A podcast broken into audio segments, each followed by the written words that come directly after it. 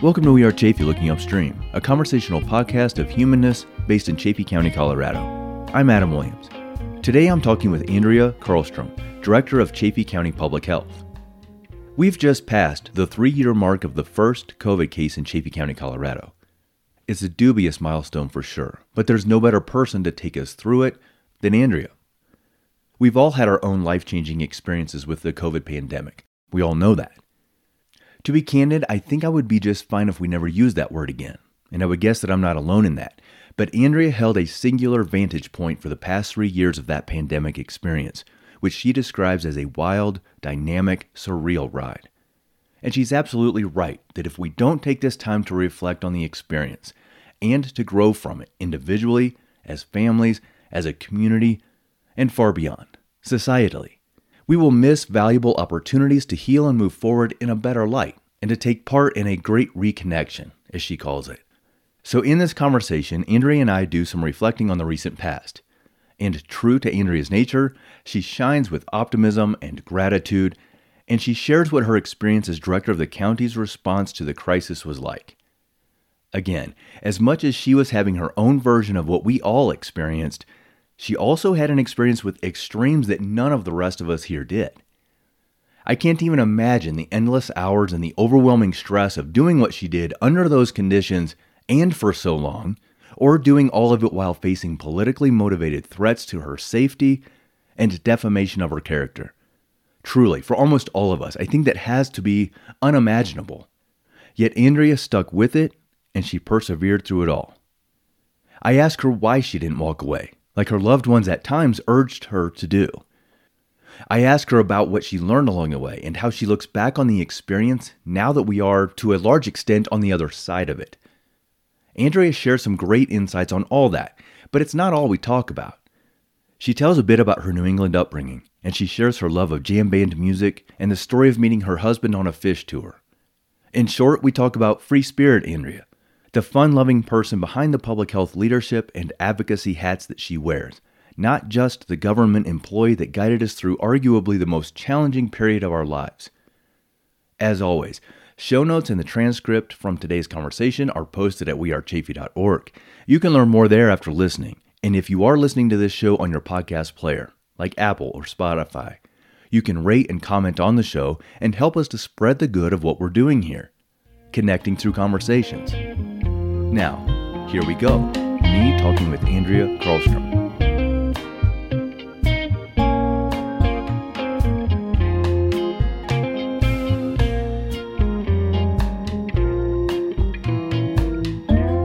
Hi, Andrea. Welcome to Looking Upstream. Thanks for having me. So, we are coming up on a three year anniversary of particular note for all of us here in Chaffee County, and you have a particular role as director of Chaffee County Public Health that makes this a special story, I think, that you have to share today. So, thank you for coming in and being willing to share it. Let me now start with asking you what's on your mind as we approach this three year milestone of, and I'll let you fill in and take it away.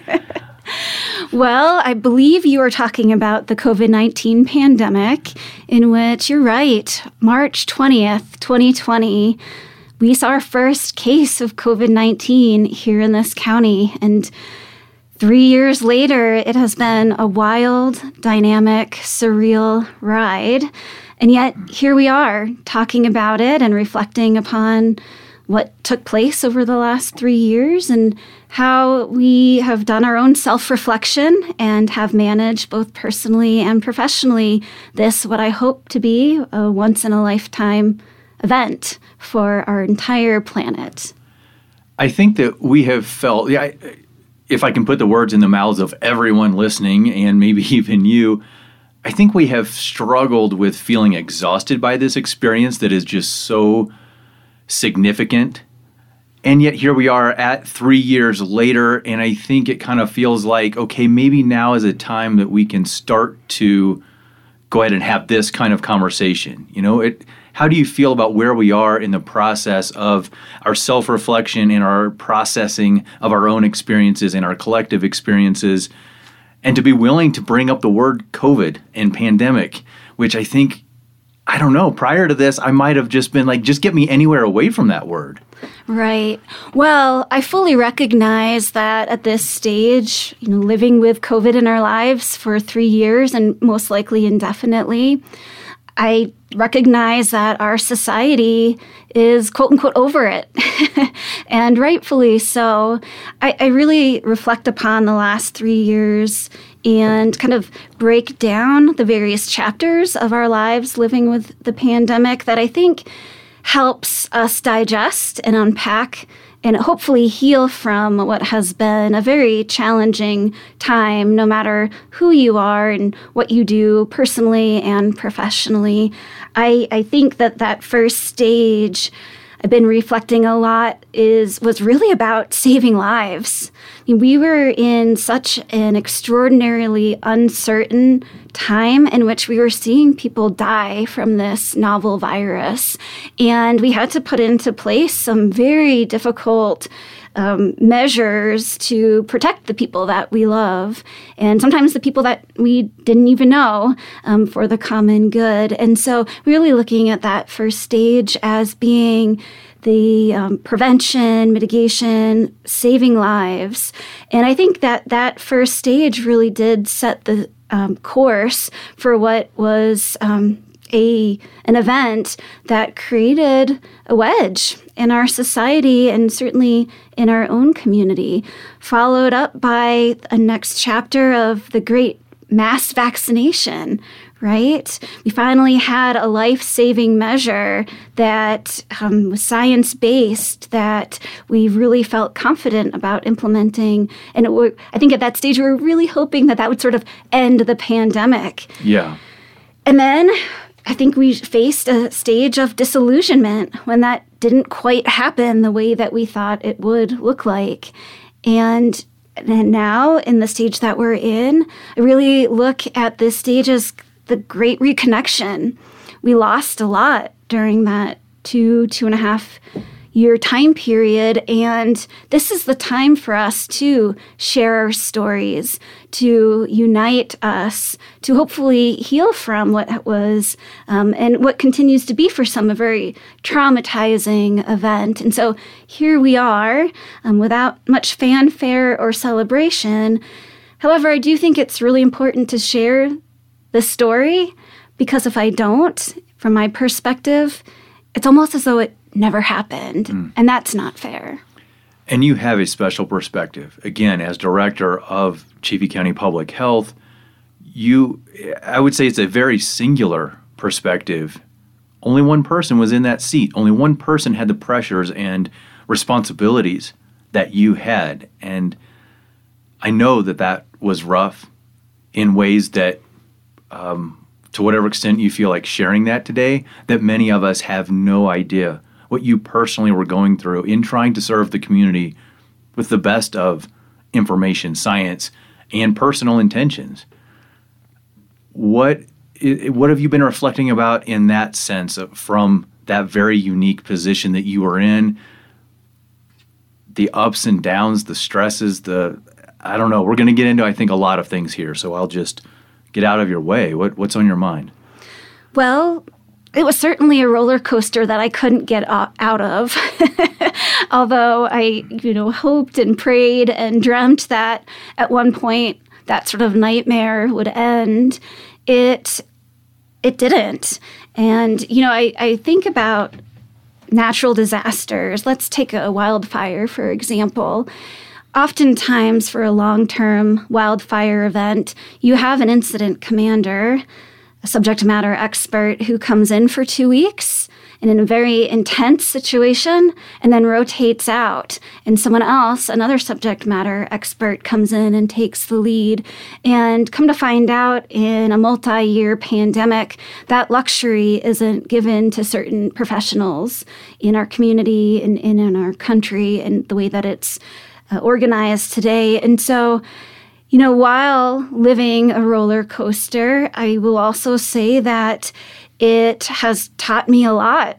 And I have grown personally and professionally, and I've found strength and resilience that I didn't even know I possessed.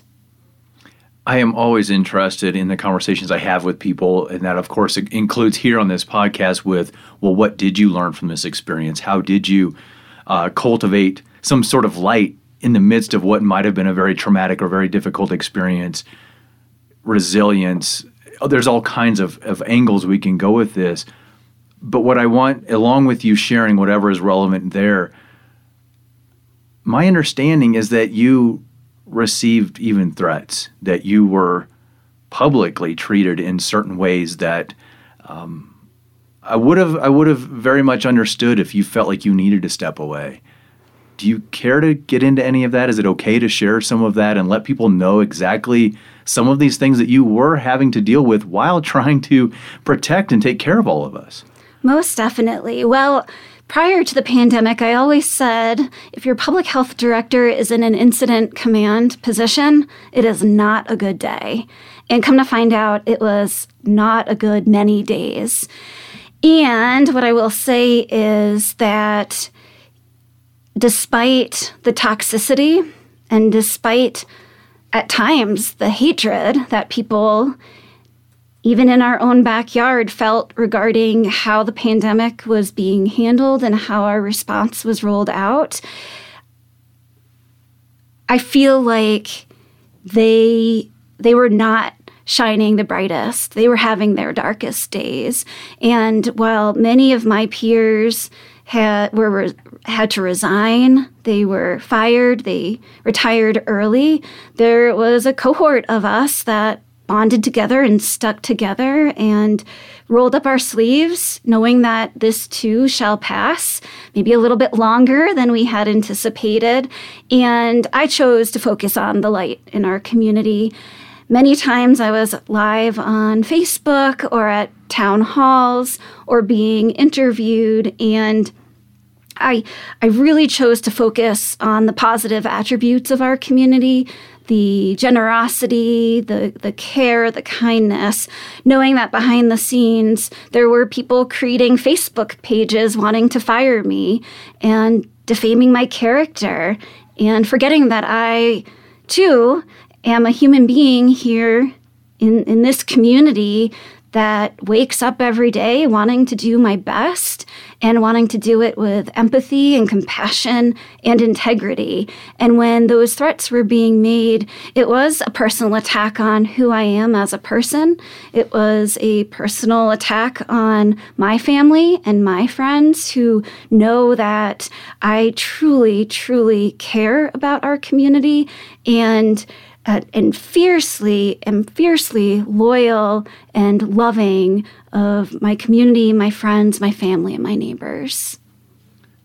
Do you feel like things have calmed down compared to the the height of, of that sort of intense reaction to um, what you were trying to do in service and what you know what other people as well throughout politics throughout government throughout all forms of leadership were trying to do to sustain and maintain well-being of us as a community, as a county, as a nation, as a globe of people, a world. Do you feel like um, things have improved at least, even though we obviously can still point to certain things and say, "Wow, that wedge you referred to, it's still there." Mm-hmm. Do you mm-hmm. feel safer, calmer, more empowered to continue with your work now? I want to believe that. I want to see the best in our community and in our society.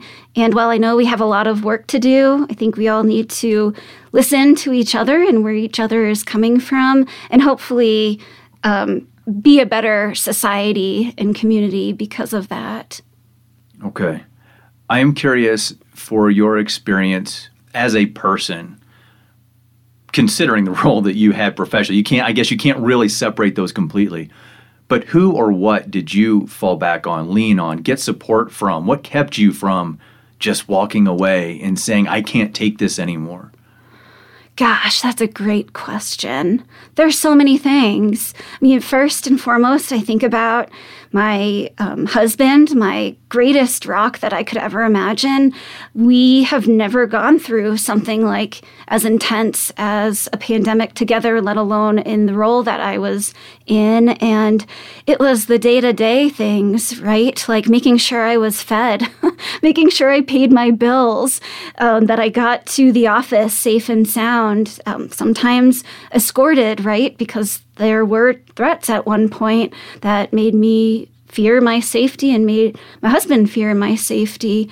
Um, so, first and foremost, just having that go to, having my partner be there for me, and also there for me and willing to say, you can step away. That you do not have to go through this as a human being, as a daughter, as a wife, as a neighbor. And um, there are moments that that could have been an easy decision. And I kept on looking down on our beloved valley and just recognizing that that's not who I am and that's not what I was going to do. I have an amazing friend network here locally and throughout the state and throughout the country. And just spending time with them when it was safe to do so really uh, nourished my soul. And spending time with their kids. I mean, our next generation witnessed the best I think, in our society, and also at times our worst, and rightfully so, and probably witnessed a lot of emotions from adults that they wouldn't normally see. And so spending time with young people and listening to them and just being part of their purity and simplicity really helped me out. And I've said it so many times, I don't ever want to relive what we had to over the last three years, mainly, you know, two, two and a half years leading up to this three year anniversary. Um, but I will say that if I, I wouldn't do it anywhere else except for Chaffee County. I know that in my heart. I know that just from day in and day out, going to the office, going to the grocery store, and now I'm excited to say going to in person events and seeing people that I hadn't seen for so long and just embracing each other. All of that has really been part of my journey in how I'm still here today. You mentioned the next generation, and that really touches home for me because, as I've mentioned here on this podcast a number of times, I have two young sons. And as a family, we're trying to navigate all of these things and obviously a lot of families were. And I feel like, you know, in our household, my wife and I are willing to say, I don't know, to say the words, I don't know when the kids ask something. You know, we don't have maybe more of that older school parenting that feels like, well, I'm supposed to know, so here's an answer and here's this sort of false certainty. But we entered this period with the pandemic and the politics and all the craziness and the wedges and all these things. And it has been so destabilizing, I think, for a lot of us as parents because we truly don't know so many things and these kids are going through experiences like none of us have ever been through so we can't even fall back on well i have this experience therefore i have this this source for empathy that's very specific. We didn't have the specificity for that. We're just like sorry boys we're we're all in the unknown here. We're all in the chaos and the uncertainty. And I don't know that I'm headed anywhere with a question from that other than you you really that touches my heart in thinking about wow, yes, the impact of what we have coming along and what they take from I think your wording, they saw some of the best and they saw some of the worst. I've probably focused on the worst, but they did get to see some of that best. That's right. You know, through this whole journey, I think one thing that has grounded me is that we truly, and I know we said this at nauseum at the beginning of the pandemic, but we were in this together. Nobody had the playbook on what it means to live through this novel pandemic. Sure, for years, myself and my colleagues, my teammates, we trained, we exercised, we drilled, we did um, all sorts of preparedness activities in in just planning for what might be the next one, let's say 100 year pandemic. And yet, all of the planning, the conversations, the playbooks, somewhere in that was missing that there would be a political and cultural wedge created in our society due to said event. And we just didn't see that coming until we were in the midst of it. And acknowledging that people had various perspectives. Certainly, community members had no problem telling me what they thought, whether it was in favor of or against our strategies. And yet, I think if we just take a step back and recognize that these were very uncertain times, they will continue to be uncertain times, and we've been challenged. And I would like at least uh, our friends and family here in our beloved county to rise to that occasion, to say, you know, that that was uncomfortable and it's okay. And we have so many lessons. I hope we all have so many lessons learned from that to be able to say, I don't know. I'm living this with you, alongside you. And a saying that I say almost on a daily basis, personally and professionally, is we need to be comfortable with the uncomfortable. This is definitely true in the field of public health, but I think we all got a taste of what it feels like to be outside our comfort zone. And so, with that, how do we take the tools in our toolkit and make make our community a better place because of it? Being comfortable with the uncomfortable is exactly where my mind was going as you were speaking there. And that that is absolutely I think one of the positives, the silver linings that we have from this is if people are willing to look at this and say yes, this really threw us it threw us for a loop. It threw us out of everything that we have become so comfortable with that maybe this is an opportunity to learn. To learn that we can handle discomfort, to learn how to process things, I guess, in a, a gentler, calmer, slower way instead of being so reactive and, and at each other. Yeah, and how do we take care of ourselves so that we can take care of others? And, you know, oppositely, how when we see someone going through distress, how can we be there for them so that they can process that situation, diffuse that situation, and be safe to describe what that felt like and how to harness tools that do allow us to get through some of the toughest times. You have said to me before that throughout this whole process of the past few years that you came to a place of gratitude. So much gratitude. I was just in the office this morning and someone asked me how my weekend was. And I said, I'm just grateful I had a weekend. it got so intense there for myself and for my team and my peers and, and pretty much everyone in the public health and healthcare sector, in which the things we took for granted pre pandemic, like a weekend, like an evening off, being able to participate in birthday parties and graduations and all of the things that I think we all look forward to and kind of what keep us going throughout the day, right?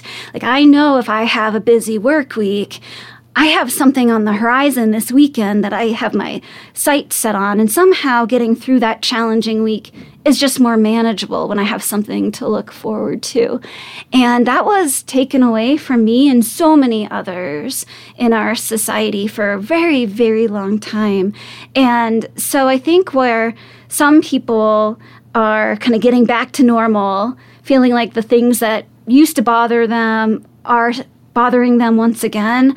I feel like my perspective is one in which my eyes are wide open and I, I, see this hope and I feel this gratitude that it goes beyond. And I think at some point we'll develop a new vocabulary to process the words to describe what we just went through throughout the pandemic. And I think this heightened sense of gratitude is one in which I hope that is contagious, um, not for, you know, not communicable disease contagious, but just really just how can we pass along this gratitude and appreciation for the little things and for each other that I think somehow got lost a little bit throughout the pandemic. I do think it's unfortunate that we did not have a moment we could pinpoint in time and have a celebration and have a true defined end to this. It is ongoing. And, and so that makes it a little murkier. But I do think that for those of us who are willing to reflect and you know not just shut out this experience that that was over time we'll probably continue to process and maybe think back to other learnings from it and with that in mind then i wonder if you put yourself somewhere out in the future at a good distance maybe 20 or 30 or 40 years i wonder if you have given thought to what a sense of uh, real successful learning, or maybe that's just personally. Maybe it's not about your job right now as director of Chaffee County Public Health, but personally, what you might look back on and say, wow, this was the source of where I really developed this kind of gratitude or this kind of resilience. Is that even something you can you can put yourself out in the future and think back and say, this is what a truly processed, a healthily processed perspective on this experience might include? Well, what I will say is that I hope to look at the history books and read the history books and be able to exchange stories and hear from our younger generation in which we should be proud of the content. There were so many people working around the clock for the common good day in and day out in very thankless roles, whether in public health or in healthcare in general. And I'm sure that there are so many other sectors as well. I know in our own community, sectors had to pivot left and right, and sometimes the instructions were confusing or not consistent with other counties or other states or even other ca- countries for that matter. And I want to say that we did the best that we could with the resources we had and be very proud of our efforts. So I don't know what exactly that looks like. However, I'd like to be remembered and the pandemic to be remembered for the good that it did rather than the schism and the toxicity that it definitely created at various stages. I look at you, I listen to you. I, I think you're so optimistic and you have this this light and joy about you that it's so positive. And so as we're talking here and I'm listening to the things that you're saying, you are bringing me out of what is kind of probably more common for me to sit with anxiety. Just a, even a vague general one because of all the anxiety and mental health sort of and emotional challenges I have felt in recent years that of course the pandemic and the politics and all those things played a heavy role in. I know that those positives are there. I have thought of them at different times, but you're really kind of bringing more of that together for me. It almost makes me think I should just go home and make a list and and post it up somewhere that these are all the good things that I personally, that we as a society, that my family, whatever, we have we have opportunities from this experience? It's so powerful. Gratitude is medicine to me. It has really gotten me through some of the toughest times that I've ever faced. And what I will say is that I too have experienced significant anxiety. Um, I have been uh, grown up with living with anxiety and have had the most random panic attacks one could ever imagine, like to the point where you're like, what just happened there? And yet I feel like this experience of elevated anxiety over the course of several years is not healthy. And so recognizing that, how do we take matters into our own hands and, and focus on the things that will help us get by? And I think those are the cornerstones, the building blocks of how we are resilient as human beings. If we focus on the good and if we focus on the solution rather than the problem, because we know problems exist, I think we can prevail. But it's not easy. Gosh, I've been blessed with such a gift, a predisposition for optimism, and truly, I know in my heart that that is a key to how I've been successful in navigating what has been very dynamic and challenging and at times traumatic experience for not only myself, but everyone I love and work with and talk to on a regular basis. I'm glad you mentioned that because I'm thinking of the words that we kind of have filling in a list here almost. We have gratitude, optimism, resilience. You've mentioned loyalty and being a loving person. And there's probably other words I'm not thinking of at the moment. And I was wondering how you have either cultivated these things. Were they modeled by your parents or whoever surrounded you in upbringing? Uh, you know, is there is there a history, or have, do you even have a way to pinpoint and say, "Oh, yeah, that's where I learned this," or has it simply been just you and and how you've carried yourself through your whole life? Well, I was always called an old soul growing up, and that has always resonated with me even before I knew what that meant. However, I did have amazing, positive role models in my life. I had, you know, a mom and a dad, and while they divorced while I was really young, they loved me unconditionally so much. And so love was always an important part of my household.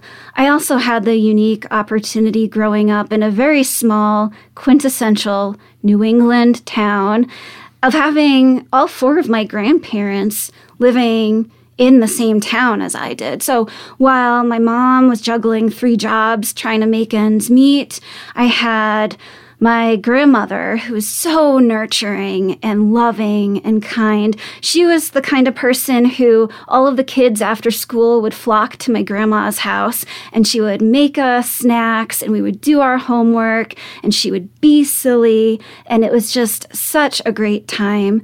Then I had my grandfather, extremely academic, but also having an artistic heart as well. And he taught me so many lessons on the importance of literacy and technology and was really at the forefront. I think he was the first household in our little town to actually have an Apple computer. oh, wow. and so I had that influence as well. And so it was really a beautiful marriage of emotion, but also uh, just academics in that household. At the same time, I had my mumu and papa, who were from Finland and um, came to the United States as stubborn Finns. And I think that that kind of stubbornness, if you will, um, has translated for me into loyalty and to a strong work ethic and just really being try attempting to be my best self every single day. And so I know that I um, may not have had the easiest childhood growing up, but goodness, what a gift to have those influences in my life. It sounds like it. Yeah, to have so many of those adult figures, models involved, engaged. It sounds like they were loving and cared to share so much of themselves and, and these sorts of values. Yeah, growing up in this small town, I was it was quick I was very quick to identify the fact that all around me, I was in a middle to upper class community, and yet I lived in this little shack that we lovingly called uh, a little house on the prairie. And it, believe it or not, it was like at the end of a two mile dirt road in the middle of nowhere. And it was just my mom, my brother, and I just trying to survive in this house that definitely had its uh, fair share of dysfunction. And yet I had such caring people to wrap their arms around me and to to go to bat for my brother and myself. And I quickly realized as well that in order to get ahead and kind of get out of the little house on the prairie, for lack of a better word, uh, that to focus on being my best self, whether that meant academics, whether that meant civic leadership. Music, athletics, you name it. My brother and I worked our you know what's off to get ahead and to demonstrate that we we could make it despite the adversity that we experienced in childhood. Was that something that was instilled by your mother who was willing to work hard and work three jobs and and still be that loving source of, of comfort and, and everything there that you've described? was that something that that you feel like you got from her or from your grandparents around to to work yourself positively into a position rather than take this as look, life is hard and you might as well lay down for it. Most definitely. My parents were sort of the free spirits out of each of their families. And with that being said, I, I, feel like that balance of being a free spirit, but also being a hard worker and and and really working for and earning where you get to in life was just something that I recognized early on and I never looked back. You have also referred to yourself to me as a free spirit, or at least that you once were.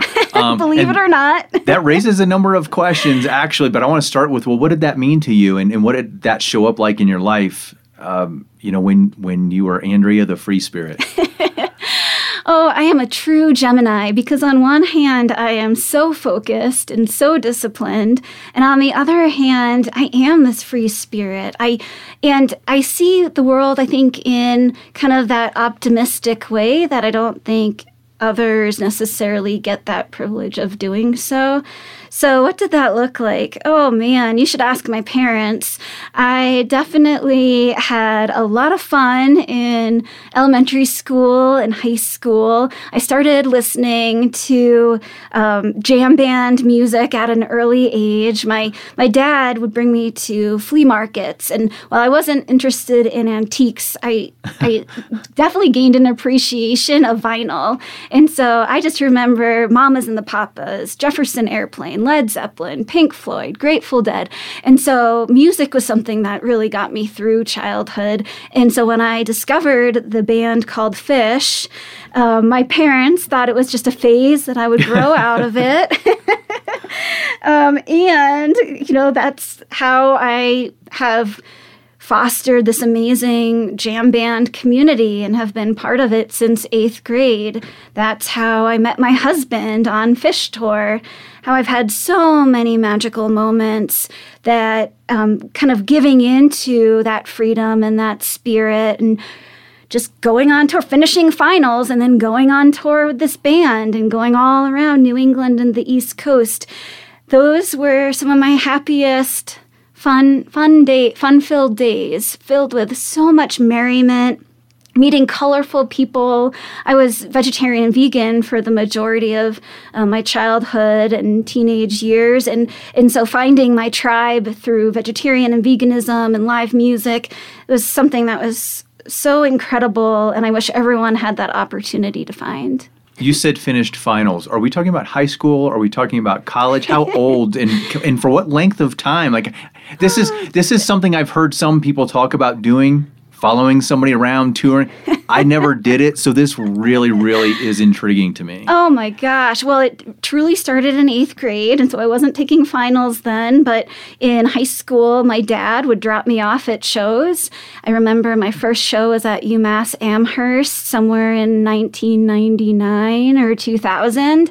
And, you know, I had a, a, lot of friends in high school. I went to an all female private Catholic high school. Um, and so that was an, an experience all in and of itself. However, yeah, after track meets, my dad would pick me up. I would quickly change and he would drop me off. And I got to meet people that I wouldn't necessarily have. And then over the years, as I got older, sometimes I would drag my high school friends to come, and some of them actually ended up really finding a passion for jam band music um, from from that influence. And then over the years, my friends, once we got licenses, they would drop me off at shows and pick me up, and we would have a sleepover afterward. And yeah, in college, it continued, and I met some of my dearest friends in college with this passion for live music, for jam music, for Phish.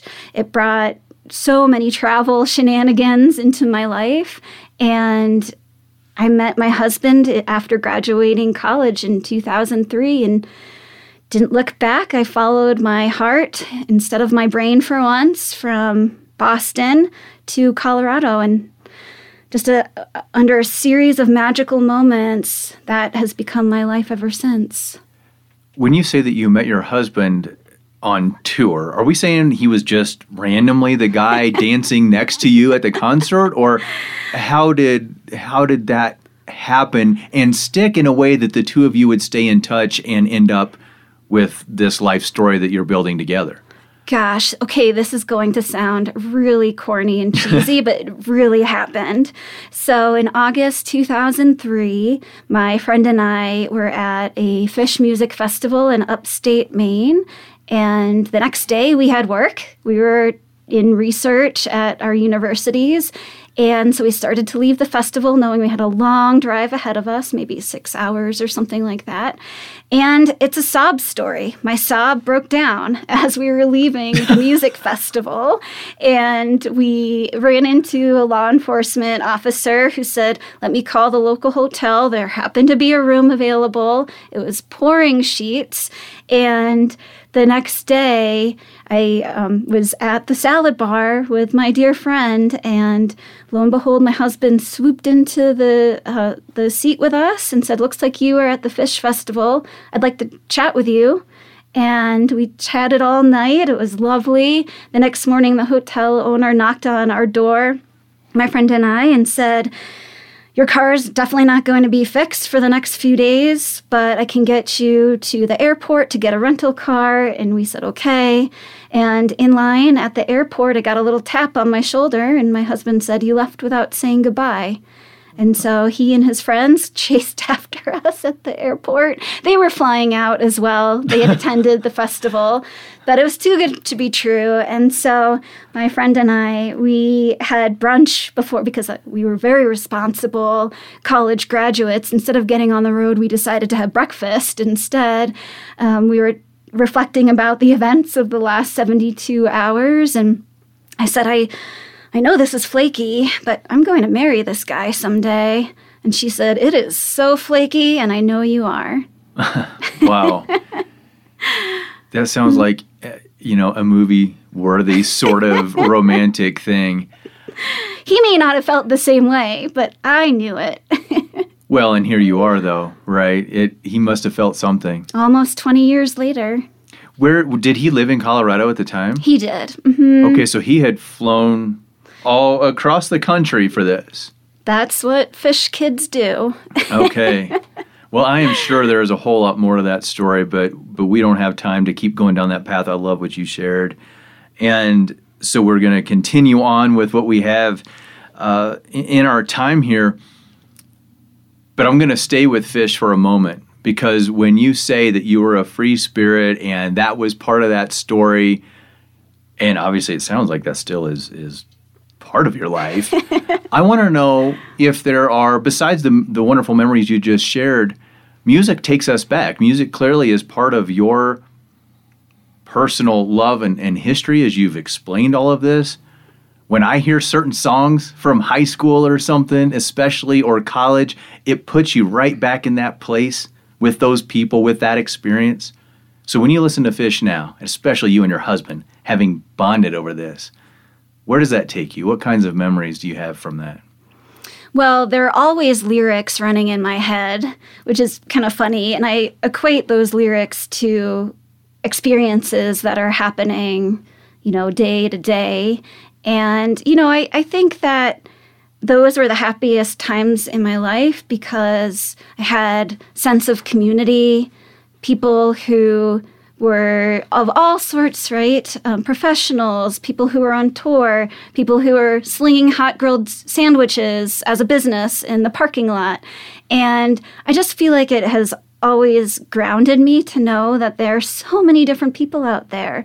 We are colorful, we are diverse. And I, I think that some of the lessons learned from those experiences have really been to be open minded, to be empathetic, and when you see someone in distress or needing a hand, you rise to the occasion and you help them out, even if they're a stranger. You don't describe yourself as free now. I'm, I'm putting I'm putting those words in your mouth because you have said, "Well, I used to be a free spirit." Mm. So let me mm. let me back up, sort of, with that preface.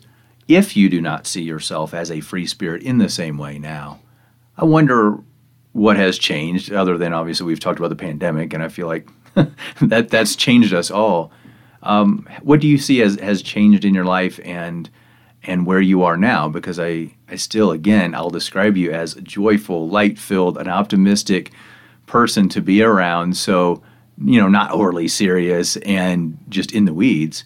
What what does that change or difference about you now?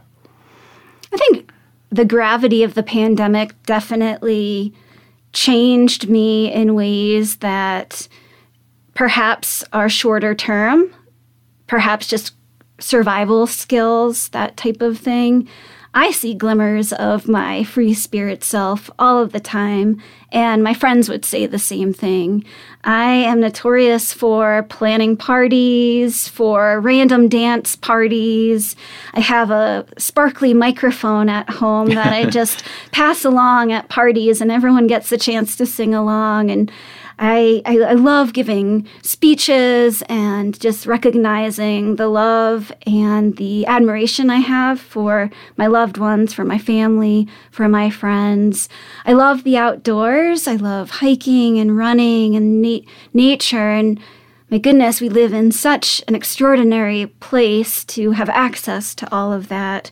And so while I might not be 100% quote unquote back, I am feeling more and more like my truest self, despite everything that we've gone through in the last few years. Yeah, it sounds like you have not so much lost the free spirit spiritedness. It got distracted. Okay. That sounds fair and very reasonable under the circumstances, right? Totally. Yeah.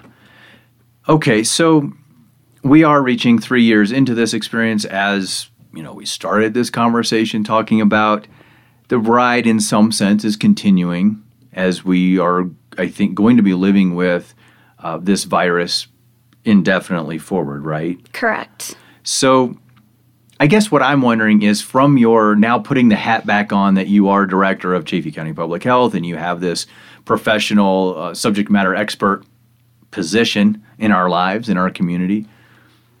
Where are we all in this now? What is it that you need all of us to understand or need from us in terms of community as we go forward in finding those positive ways and making making use of those opportunities that we now have in how we we shape the future. You know, to me it's all about taking a moment and turning it into a movement. It's finding magic in the most mundane getting away from simple transactions and really thinking about transformation.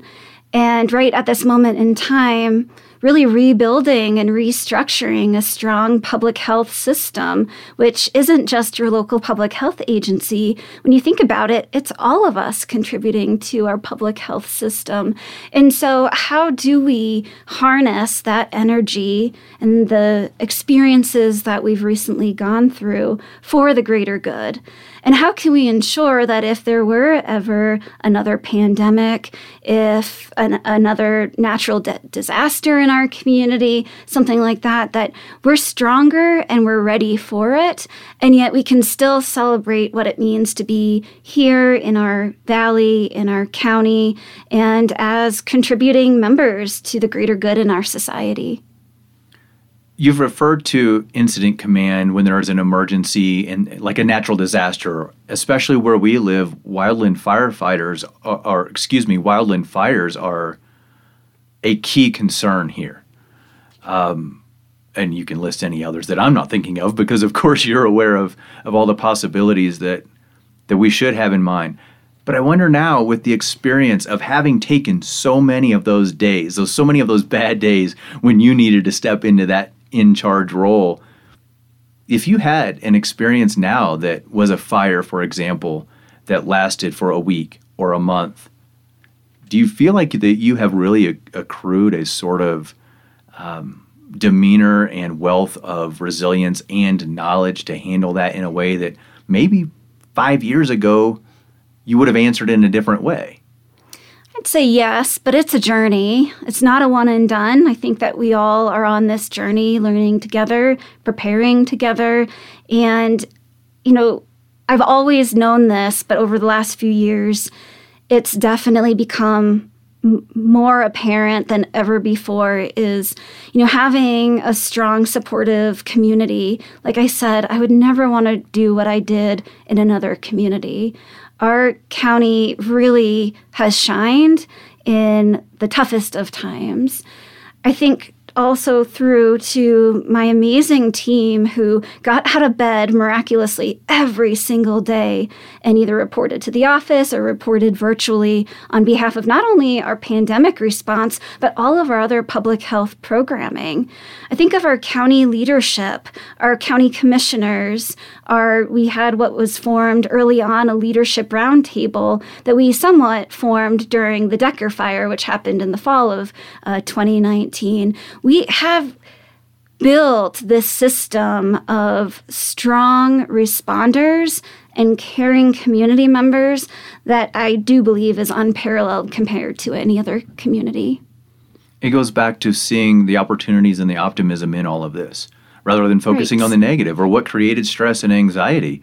It's saying, wow, we've gone through this thing. And again, the word resilience comes to mind. We've been resilient. We've we've come out of this in, in some ways stronger than we were before we went in.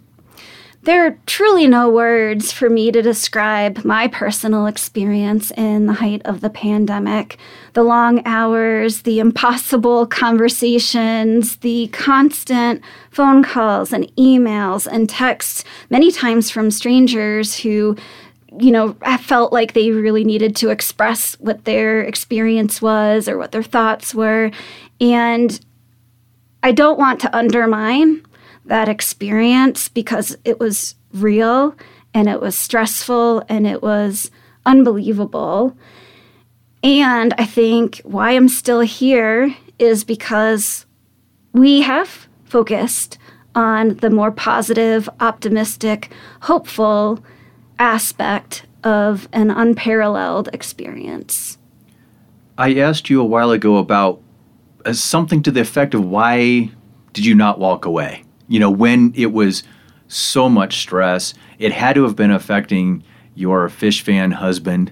Um, and so many other people around you, right? So all these people who loved you and cared about you, the friends and the family and the everybody, why don't you just walk away when people are not always shining their best in in your service to them? Now though that we're at the place where we are, you stuck it out. And I guess I would I would think that you might have had thoughts because you are a reflective person at some point that might have gone like, well, had I left, where would I be? Or this would have been the situation. Or I'm still here and wow, we're on the other side of the worst of this experience. I'm so glad I stayed. Or along those lines. I don't want to put words in your mouth, and obviously you're still in the position, so I don't want to make it weird, but I, I just love to know how people think about things and process and how they learn. So I've done a lot of self reflection, a lot of journaling, more mindfulness than I think I ever imagined myself conducting. And while certainly I did at times receive tremendous pressure to step away and to do something else, to find a new career calling, anything but having to be in the role that I was in. Just kept on thinking to myself, the easy way is not always the best way. And this too shall pass one day. This is not sustainable. And I think just being my authentic self in those times, being vulnerable and just accepting that that was my reality really helped me day to day get through those challenges. And you know having those genuine conversations in my department and with our community members to share how we were feeling and to be able to support each other in the dark days as well as the bright days to celebrate the bright days i feel like that has really done myself well over the next few years. And I can only hope that that can be sort of a, the, the movement that we cho- choose to adopt here in this county one of hope and resilience, strength and empathy. I want to thank you personally, I'm glad that I have this opportunity to thank you face to face for your having stayed where you were. I feel like you were so specially qualified for so many of the reasons that we have brought out that you have shared in this conversation. To have you in that seat at a time when this happened for all of us. I know the stress and the things that I felt just within my own household, and I didn't have demands on me. I didn't have any of the the the negatives, I guess, and the stress that that some people, you know, nobody was creating a Facebook page against me. So thank you for everything that you have done for me, for my family, for all of our community, and that you are still here and you did stick with it. You didn't change careers. You didn't retire and go find a beach somewhere and say, I'm over this. It was tempting. I'm sure it has to be. But thank you. And thank you for coming in today and and sharing what you have and sharing I think more of who you are that I certainly didn't know about all of this and, and the love of music and so on. Well, that means a lot to me. And I mean, I speak from the heart to say that I love living in and serving our amazing county. And I, I hope that our entire county can walk alongside each other and get through some of the toughest of times together. We were definitely closer to that and better off than, than we would have been without your leadership. So, again, thank you. Thank you.